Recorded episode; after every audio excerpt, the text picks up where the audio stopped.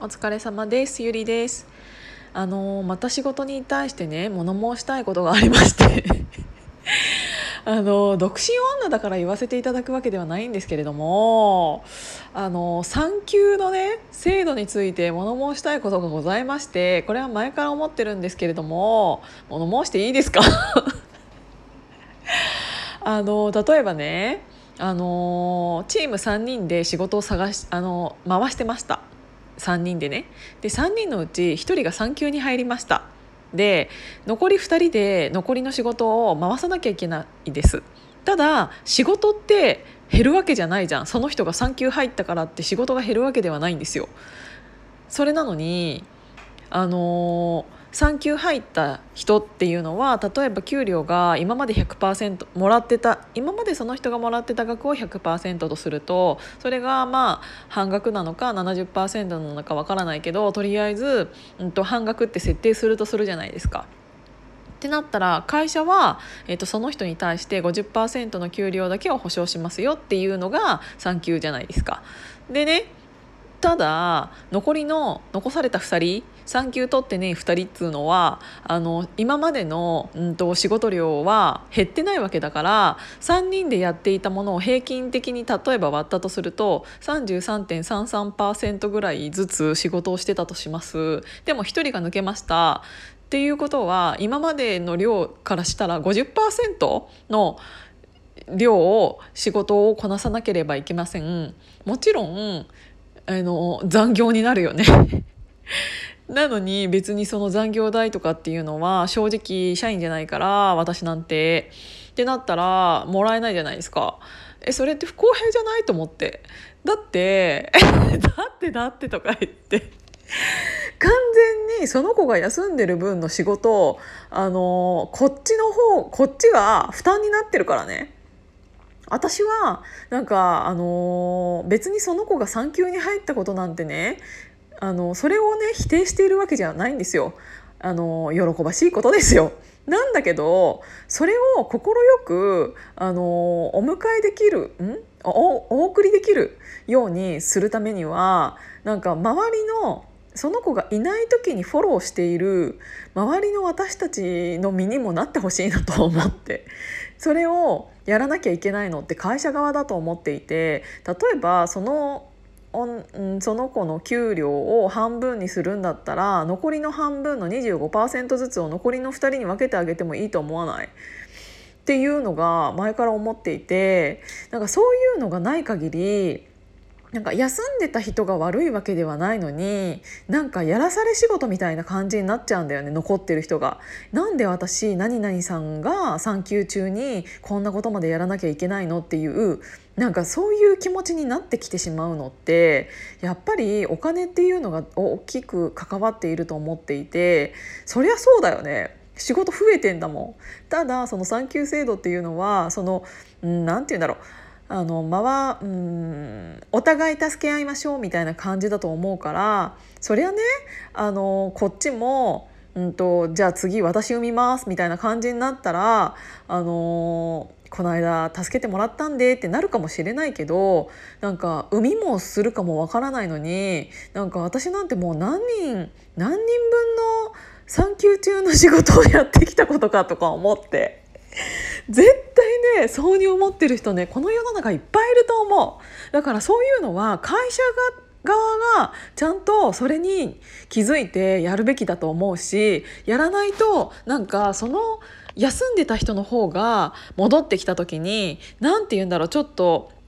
周りの人がうんなんかこいつの分やってたのになんか挨拶もねえなみたいな感じになっている人とかいるからそういうのは絶対にちゃんとしてほしいって思って。だってさなんならこっちだってなんか婚活したい時間だってあるわけじゃないですか。なんか私は私自身は今今はないよけどなんかあの結婚して子供がいてっていう人の方が正直あの進んでいると思っていてなんかこっちなんてあの彼氏を彼氏を彼氏や旦那を見つけるところからスタートしなきゃいけないのにもかかわらずなんかどんどん彼氏できて結婚してあの子供を産みました。だから私の分まで仕事をお願いします。みたいな感じになっちゃったら余計婚活できねえじゃん。みたいな。なんか産休でね休める制度があるんだったらね婚活でね休める制度も欲しいなと思って。だってそうじゃない？どんどんなんかあの結婚した人に対しての制度みたいなのはいろいろできていてあのーその周りの人がカバーしているわけなのになんかその周りの人っていうのはその分どんどん仕事が忙しくなってきてイコールプライベートの時間がどんどん削られていくわけですよ。ってなったらさ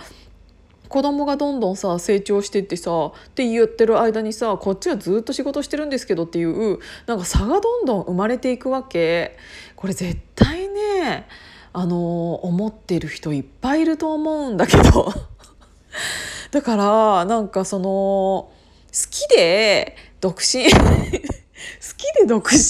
で彼氏もいなくて旦那もいなくて子供もいなくてってやってるわけではなく今こうになってしまったのはあの今までそういう人たちのフォローを頑張ってきたからっていうのもすごくあるよって思ってるんだけどどうですか？本当にねこれはねひがみとかそういうことじゃないの。そういうことじゃないんだけど絶対不公平だと思う。なんかあじゃあ私婚活行くんで今日まあなんかその間ちょっとみんなで頑張ってくださいみたいな。なんか旦那があの捕まるまでちょっとさあの休休業？お休みさせてくださいみたいな。ででもあの半分の給料は保証してもらいますみたいな。となんか一緒じゃないって思うんだけど。だって子供がさ逆にできない人もいるわけよ結婚してても子供ができにくい人っているわけよ。ってなると余計に複雑よね。あのー、すごい今日声が大きくなっちゃってるかもしれないんだけど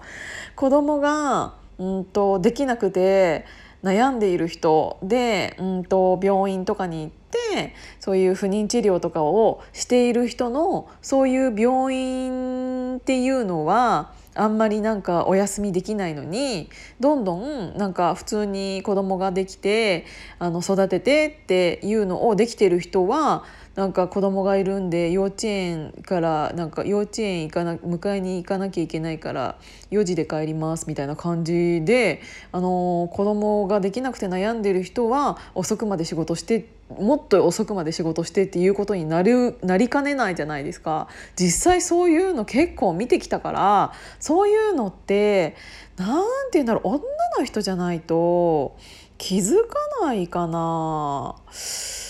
そうだってそれだったらその子供ができない人に対しての